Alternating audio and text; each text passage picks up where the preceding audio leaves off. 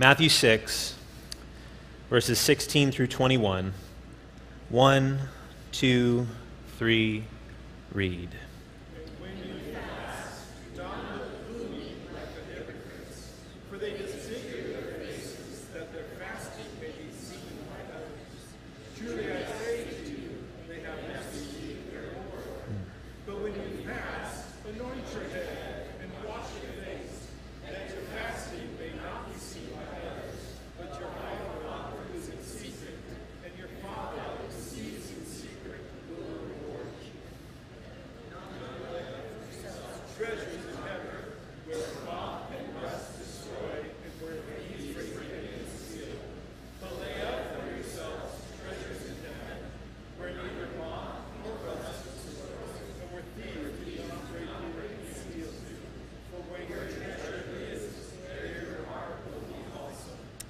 This is the word of the Lord. God, we do ask that you would speak through your word this morning. That as we open this very precious gift, that it would shape us, that it would form us, that we would be changed by it. God, we do ask that your Spirit would apply this word to us this morning. It's in your name we pray. Amen. You may be seated. On my desk in my office, I, I have a post it note. And on that post it note are the names of six men, six pastors. Uh, six pastors who have poured into me over the years and have invested in me and in the way I think about pastoral ministry. The first person on that list, uh, well, it's my dad. And as I, as I look at this list, it's just this good reminder that I need other people and that in my pastoral engagement with people around me, I might be like number one of seven on this list for them. Like I might be investing in them on a season right now that, that somebody seven people down the line will see the fruit of. That's a good reminder for me, but it's also a reminder for me that, that this thing that I'm doing is not something that I did without people pouring into me. So I got my dad on this list, and he just shaped the way that I thought about people. And, and he shaped the way uh, that I thought about the grace required for me and the grace required that I would have for others. And the necessity of seeing others as sinners in need of a Savior, just like I am a sinner in need of a Savior. Second on that list is a man by the name of Sean Gibson. And, and Sean Gib- Gibson had the unfortunate pleasure of uh, pouring into me when I was a punk teenager. And so uh, Sean Gibson really helped me to see and understand the importance of discipline and the importance of being discipled by someone further along the road than you. I have on this list Justin Edgar, and he showed me the beauty of the gospel, the beauty of the historic faith that we're a part of. That you and I today, in 2023, are sitting in a room because for 2,000 plus years, men and women have carried the faith forward. And they have left great amounts of wisdom for us to learn from. He showed me the beauty of the gospel, the beauty of 2,000 years of Christians who have gone before us carrying this work.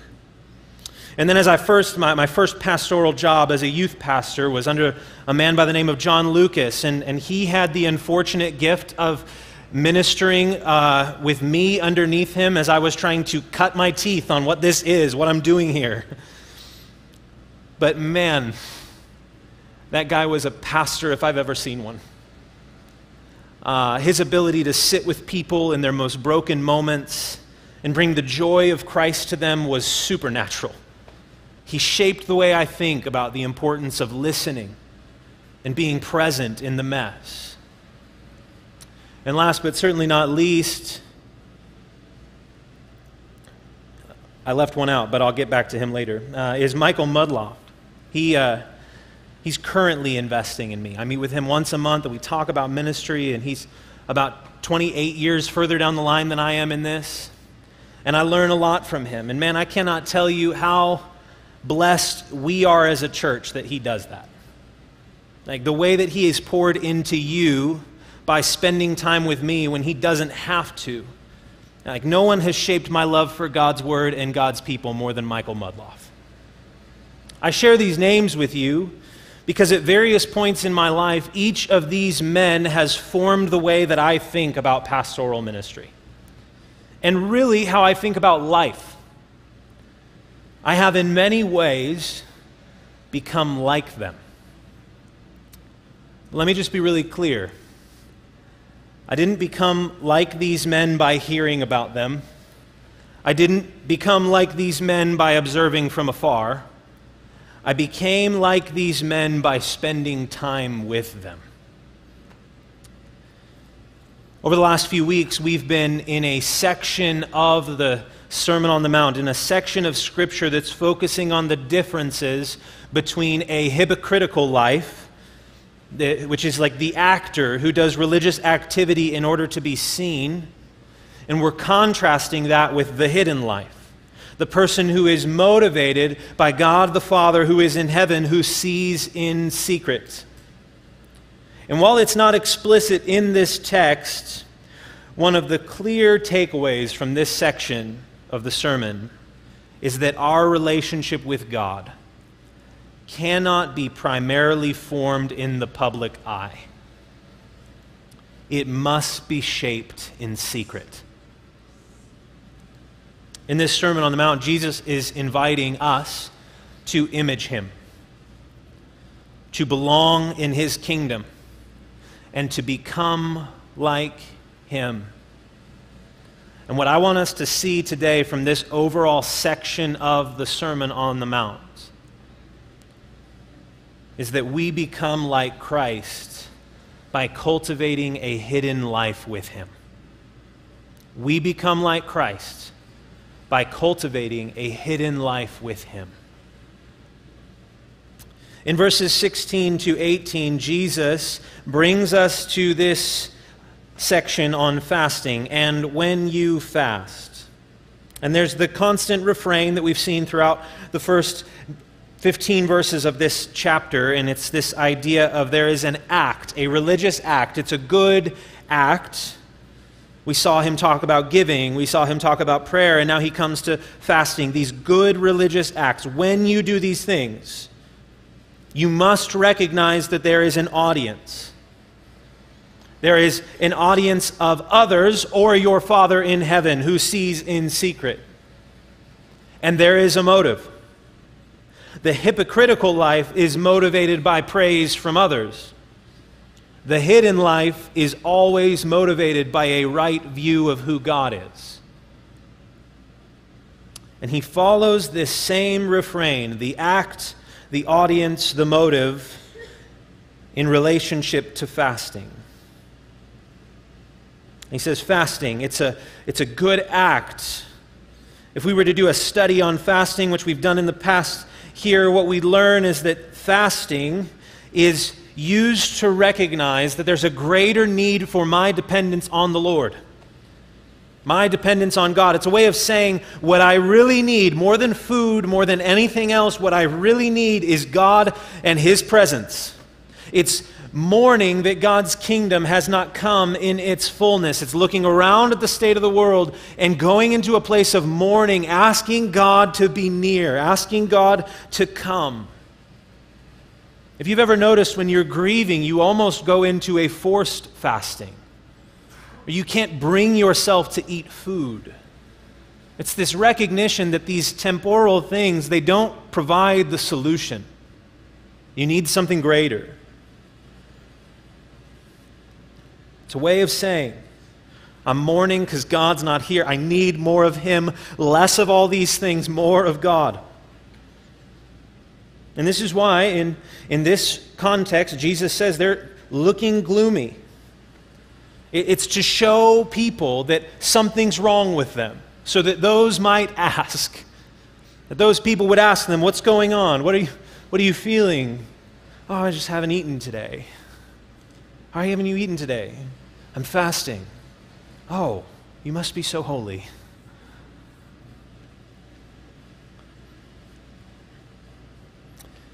The act of fasting. And then there's an audience. The audience, as we've seen over the last three weeks, is of the hypocritical life is others. But the audience of the hidden life, those who cultivate a hidden life with God, is God and God alone.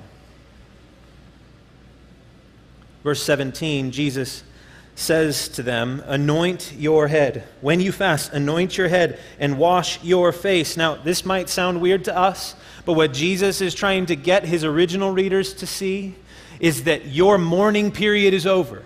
You, you hide the mourning period that you're in while you're fasting.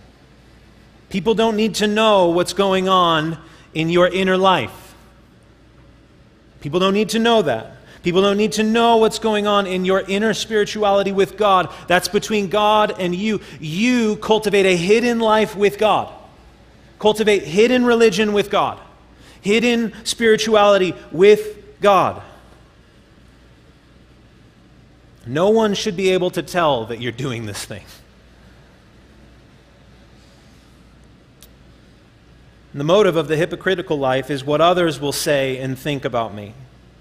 And so their spirituality is largely left to the public square. They will do things in public that they would never do in private, or they will make sure that everyone knows about their private spiritual life for the sake of others speaking well of them. Notice the motive at the end for the sake of others speaking well of them. It's not to help somebody grow in their walk, saying, hey, these are some of the habits that have helped me. This might help you too. But it's specifically so that others would say, man, look at their spiritual life. Look at how impressive they are. And that's the motive of their hearts, so that others would look at them and applaud. It's reputation management, cultivating a view of who you are that does not reflect a hidden life with God, but instead reflects my desire to be seen by others.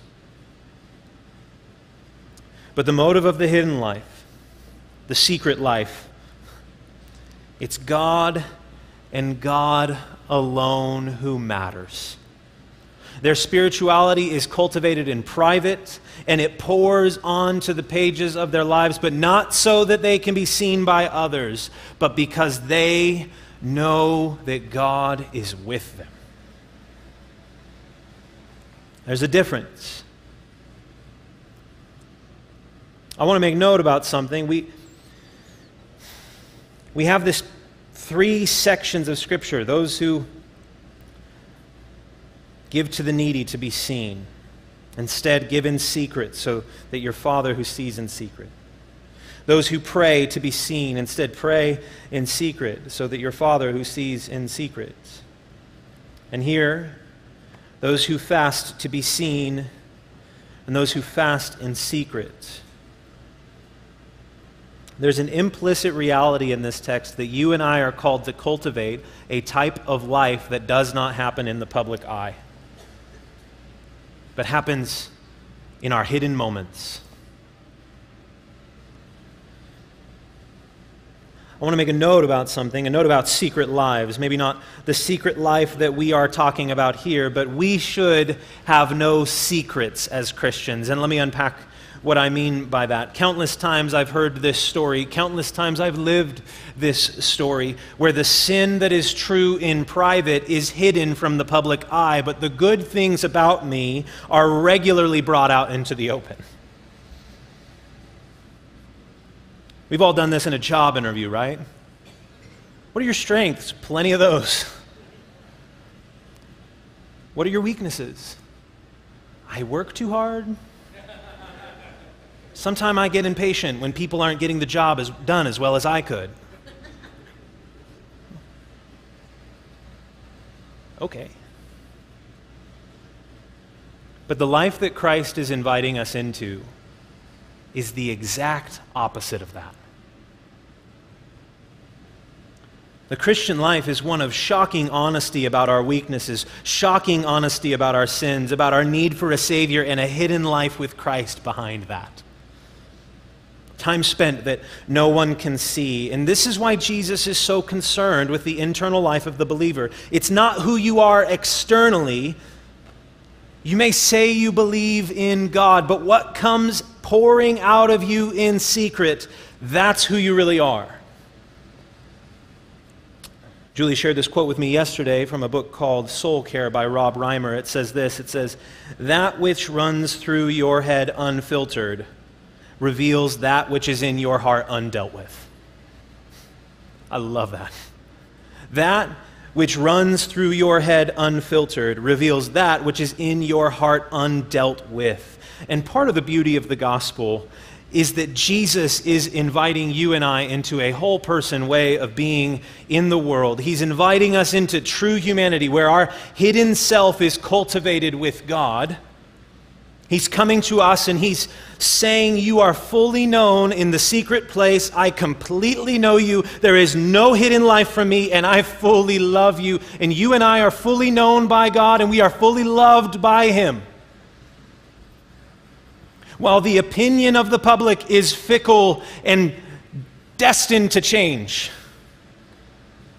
God is fully aware of all your faults, faults, all your flaws, all your weaknesses, and He fully loves you in spite of them. He's coming to us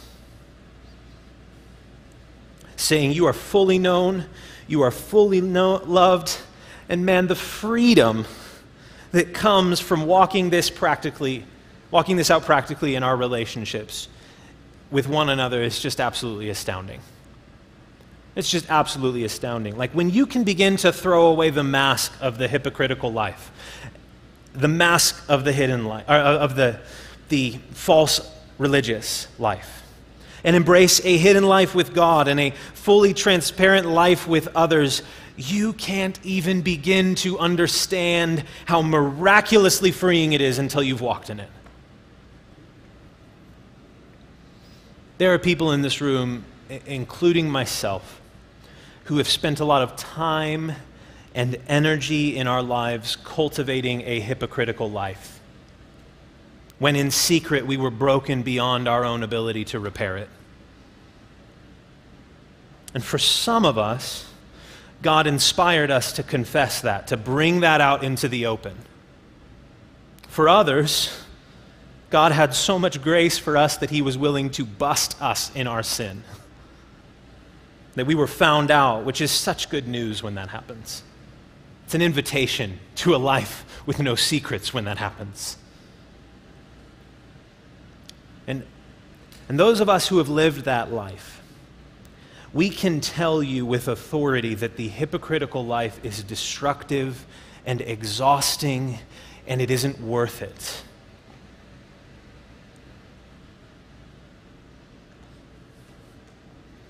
How do we get out? Well, notice the refrain in verses 1 through 21. It shows up again in our passage today, in verses 16 through 18, of rewards.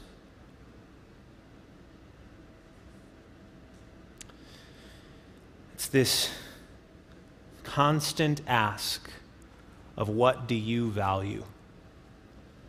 What do you love? Do you value the world's approval? Or do you, do you value God? Do you value what the world thinks or do you value what God thinks? Do you value what other people will say about you or do you value relationship with the living God of the universe? And then Jesus goes into this section, verses 19 through 21. I'm going to read it for us, and then we'll unpack a little bit of it. Do not lay up for yourselves treasures on earth. Notice we've just been talking about rewards for 21 verses, uh, for 17 verses. It's not an accident that he drives us home into this position. Do not lay up for yourselves treasures on earth, where moth and rust destroy, and where thieves break in and steal, but lay up for yourselves treasures in heaven where neither moth nor rust destroys, and where thieves do not break in and steal. And then he ties all of this conversation together with a beautiful bow for where your heart, for where your treasure is, there your heart will be also. There's some diagnostic questions Jesus is inviting us to ask through this section of the sermon. How do we know? if I'm living a hypocritical life or if I'm living a hidden life with God. Well, what is your reward? How do you define success? And Jesus, He is after our very hearts. He wants us to see that the way we define those things will directly affect our spiritual lives, and even more importantly, it will directly affect eternity. A hidden life with Christ is only possible through reordered desires. What we value shows what we love. What we value shows what we love. So, what do you love? We cannot change unless we are willing to be displeasing to ourselves. I want to invite you to take an honest look at your life and just ask these questions what do my time, my thoughts, my spending habits, my frustrations, my life goals reveal about what I value? What do my time, my thoughts, my spending habits, my frustrations, and my life goals reveal about what I love?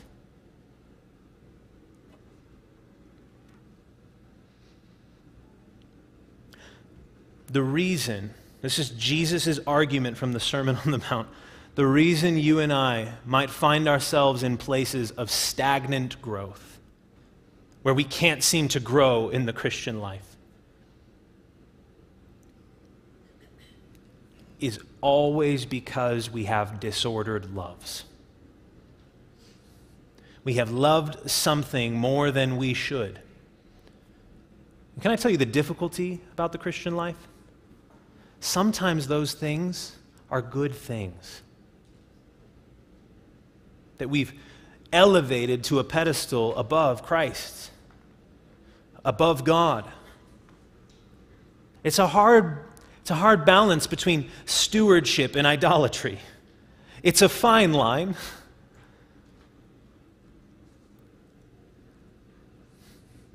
What do you love? Jesus invites us in to be with God, to, to cultivate a life with Him, to reorder who we are based upon His kingdom and His way of life. And this conversation about giving, about prayer, and about fasting is not telling you and I that we shouldn't do those things, but we need to be very clear about the motives behind those things.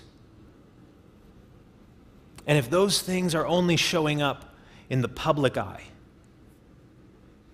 then that reveals a lot about where our heart's at.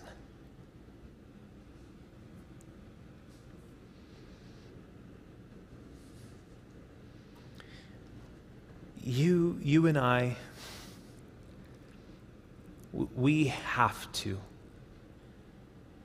we have to actively cultivate a life with God that is not just in public. We have to. We become like Christ when we cultivate a hidden life with Him. I want to invite us for a couple points of application. How do we do that? How do we cultivate a hidden life with God? How do we how do we do things in our day that actively pursue a hidden life? Well, the first thing I would say in our day and age is that we need to actively be pursuing Scripture before phone. Like time in the Bible, and time in the Bible before you've had time with any other story that day. You see, uh, we're being told stories all day of what to value, of what is what defines success, or what are the things we should love. And time in the Word is also reordering our hearts to the things that God says we should love, God says we should value.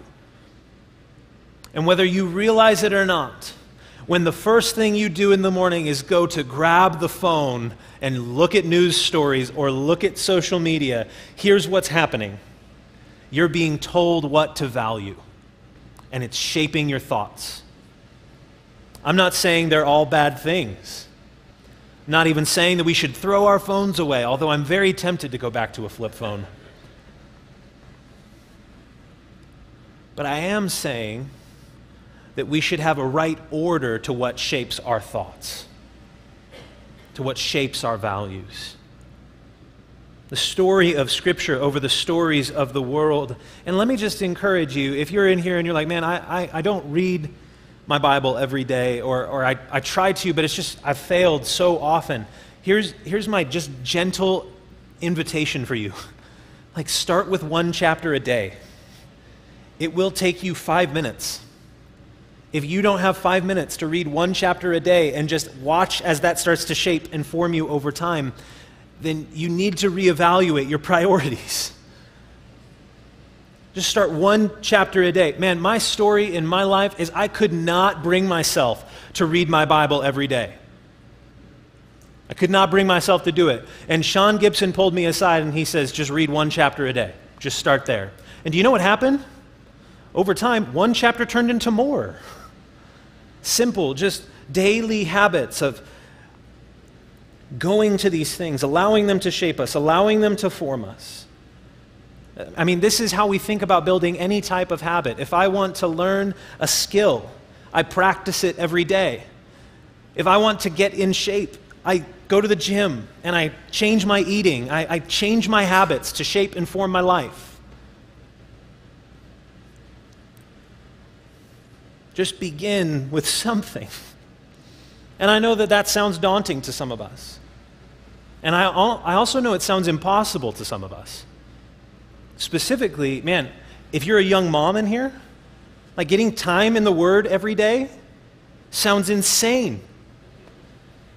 Like, this is so, man, this is so hard at that stage where like solitude is infrequent, and when you get it, it seems to be filled with just getting caught up on all the things you need to, that need to be done. And so, man, if you're, if you're a young mom in here, let me just give you an encouragement, two encouragements for you. The first thing is the best thing that you can do for your kids is to cultivate a hidden life with God. The absolute best thing you can do for your kids. Man, my mom, I'm who I am today because my mom loved God the way she did, and it just started to bleed over into the rest of the day. And so I just want to encourage you like bring like if you have to bring your kids into it, bring your kids into it. Help them build that habit at a young age. It will be messy, it will be messy and you will be frustrated, but it will be so worth it. Like bring your kids into that process. Cultivate a life of being with God. And the second encouragement I have is there is a moment by moment grace for you. God is not waiting for you to get out of this season to begin his work in you. He's, he's with you here. He's with you now. He sees it all. He knows it all. And He is not waiting for you to arrive. He's with you in the middle of all the sleepless nights, all the exploding diapers, the tantrums, the never ending list of things to do. He's there and He's carrying you through it. Man, if you're a young father in here, you have young kids. Brothers, nothing is more important for our families than this. We need a life with Christ, a hidden life with Christ, if we ever hope to be the type of husbands and fathers that God is calling us to be. Man, I would also encourage you, young fathers, like help your wife with this. You cannot be the Holy Spirit for her, but you can help to make sure she has the space to be with God.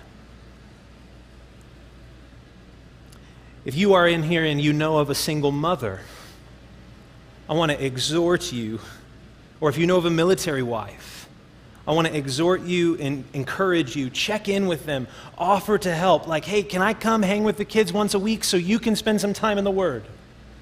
Like, build rhythms so that we can go and help these people do these important things. For the rest of us, maybe, who don't find ourselves in those positions, here's, here's what I would just strongly advocate for. Look at your life and look at the values you have placed on your life. Where your treasure is, there your heart will be also. And I want to exhort you to treasure time in this book because it is through a hidden life with Christ that we become like Him. Space and time in this word is so important. The next thing I want us uh, to cultivate in our lives is building mechanisms into our day that remind us to pray. I know that sounds crazy that you would need to be reminded to pray, but I don't even remember what I had for lunch on Friday. So I probably need some help remembering to pray as well.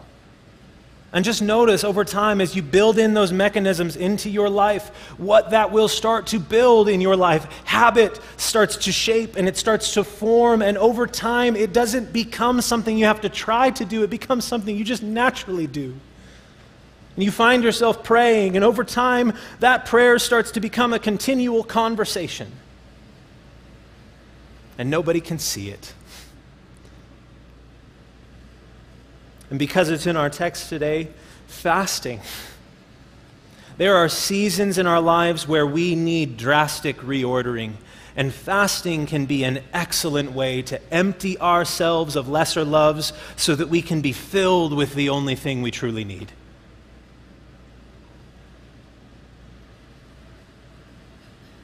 My last one that I want to invite us into and strongly encourage us toward is a practice of Sabbath, a practice of rest. Um, we live in a busy age, and it's calling for all of your time, all of your attention, and all of your energy. I've met with a lot, with a lot of uh, college and student ministries over the last few weeks. And I've just been asking them, man, like, what's one of the biggest problems you guys face? Like, what is, what is one of the biggest problems you guys face right now in this day and age with this generation that's coming up? And one of the biggest problems they're facing is that kids are so busy with school, sports, and extracurricular activities that they don't have time to cultivate a relationship with God. Our culture is discipling us in a pathway that says if you do all of these extra things, if you give your life to these things, it'll pay off for you. And it never does. It never does. We have to be a people that cultivates a practice of slowing down and sitting at the feet of Jesus, looking to Him, cultivating a hidden life with Him. And I know how hard that is because I'm in it. But if we don't do it, if we don't start to make drastic changes to cultivate a hidden life with God, we will continue in the pathway that we have been on where people keep looking at the church and saying, they're just not the people they claim to be. They're not who they claim to be. Man, I know that. Man, that's true about me.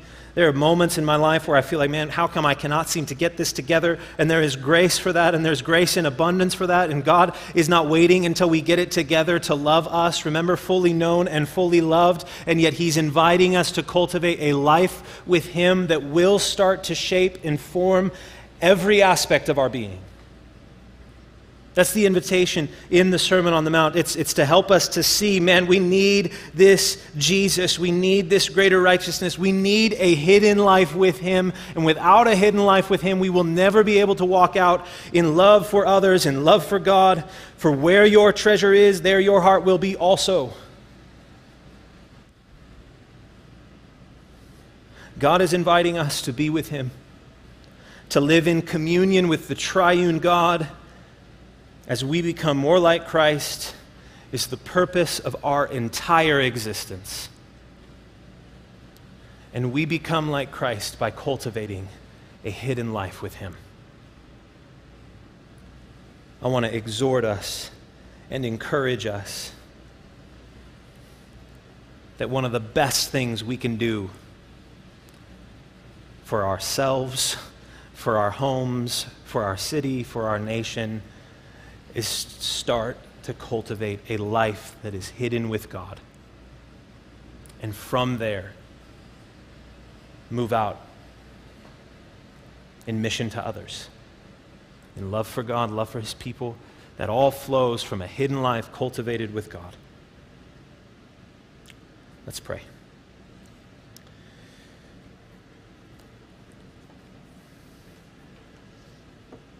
God, I thank you for your word,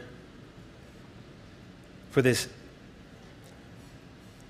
constant refrain in this passage. Your Father who sees in secret. God, you are far above, you are wholly other, and yet you are intimate and you are near to us. And we desperately need you. And so, Lord, I pray that you would help us to build patterns and habits into our lives where we are growing in our knowledge and love of you outside of the public eye, where we are developing an intimate relationship with you because we know that we need you and you are who our hearts desire. God, we want you to be where our treasure is. We want it to be you that we're after. We want it to be you that we're pursuing. And so, God, I pray that you would help us to do that.